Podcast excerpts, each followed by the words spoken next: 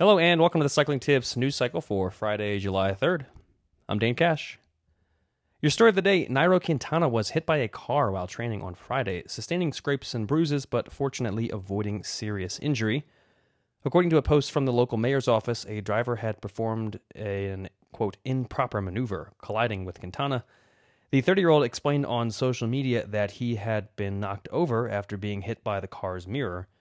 He noted that he was, quote, waiting on some tests to rule out any injury that might affect me in my preparation, but said that he was doing okay. In other news, VeloNews reports that Ian Garrison was unable to board a flight to Europe to take part in his Deceuninck-Quick-Step team's training camp. The twenty-two-year-old American was trying to fly from Atlanta to Amsterdam, but with no visa or European residency, he was turned away by officials. He told VeloNews, quote, "This year was my first year. I was planning to be over there full time. I was going to be based in Girona and then ended up coming back once all the corona stuff started. I was just in the process of getting a visa and then I came back home, so I don't have one yet."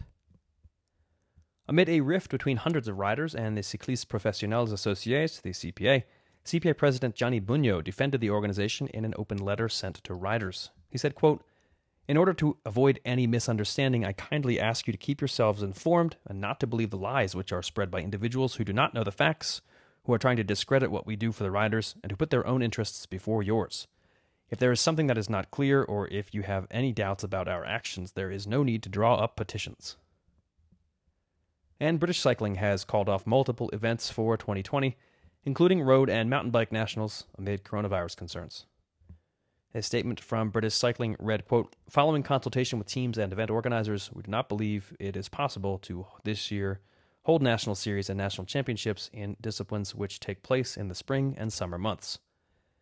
The organization left open the possibility that cyclocross and track nationals could go forward, quote, "later this year and in early twenty twenty-one. That's it for today's news cycle. I'm Dane Cash, and we'll be back next week.